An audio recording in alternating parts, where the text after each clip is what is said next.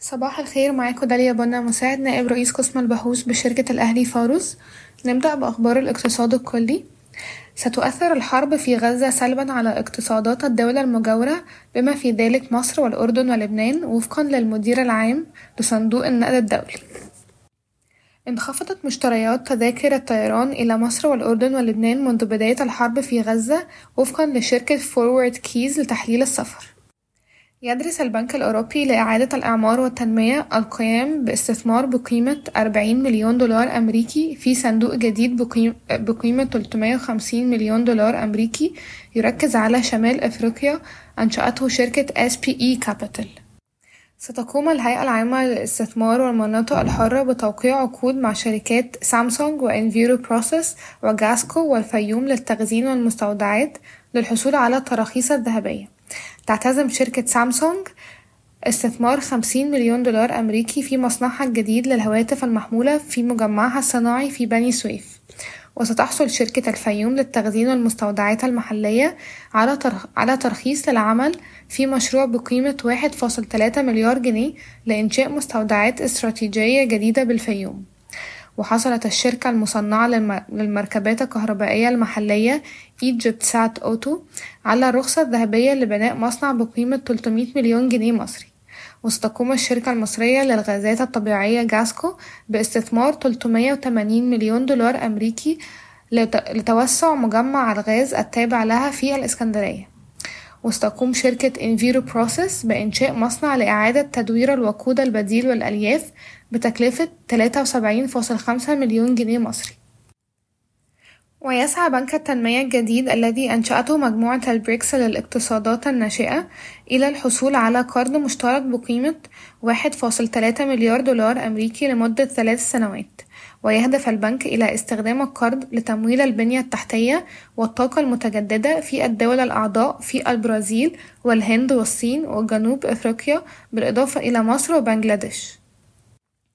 انخفضت صادرات مصر من الغاز الطبيعي المسال إلى اتنين فاصل اتنين مليار دولار خلال الأشهر السبعة الأولى من عام عشرين تلاتة وعشرين بانخفاض ستين في المية مقارنة بنفس الفترة من عام عشرين اتنين وعشرين.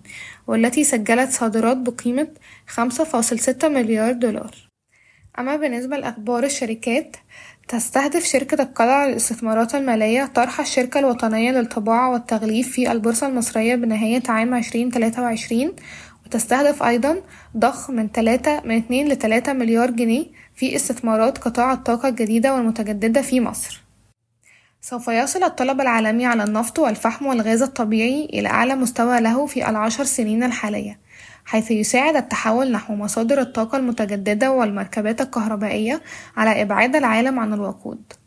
من ناحية أخرى نشرت منظمة أوبك توقعاتها للنفط العالمي لعام عشرين تلاتة وعشرين.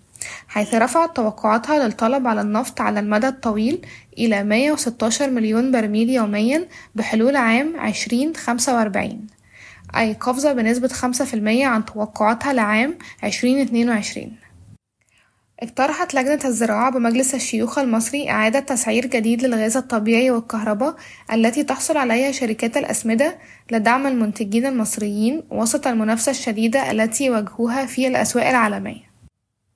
تجري شركة إعمار مصر للتنمية محادثات لشراء أبراج في مدينة العالمين الجديدة بالساحل الشمالي. بدأ المستثمرون الاستراتيجيون المهتمون بالاستحواذ على أسهم البنك المتحد المملوك للبنك المركزي المصري إجراءات الفحص النافي للجهالة وبحسب ما ورد فإن العديد من المؤسسات العالمية الدولية مهتمة بالاستحواذ على أسهم في البنك بما في ذلك الوحدات المحلية لبنك المشرق وكريدي أجريكول وبنك الكويت الوطني بالإضافة إلى مستثمرين ماليين دوليين. خفضت وكالة ستاندرد اند بورز جلوبال التصنيف الائتماني طويل الأجل للثلاث بنوك محلية بعد أيام قليلة من خفض تصنيفها للديون السيادية لمصر. وخفضت وكالة التصنيف الائتماني كل من البنك الأهلي المصري وبنك القاهرة و CIB إلى B minus من B كما عدلت وكالة التصنيف توقعاتها من سلبية إلى مستقرة مشيرة إلى إمكانية تنفيذ الحكومة للإصلاحات الهيكلية. وذكرت وسائل إعلام محلية أن شركة Drive Finance التابعة لشركة GB ستنتهي من إصدار توريق بقيمة 600 مليون جنيه بينما تخطط شركة وان فاينانس لإصدار بقيمة 530 مليون جنيه خلال الشهر المقبل. شكرا ويومكم سعيد.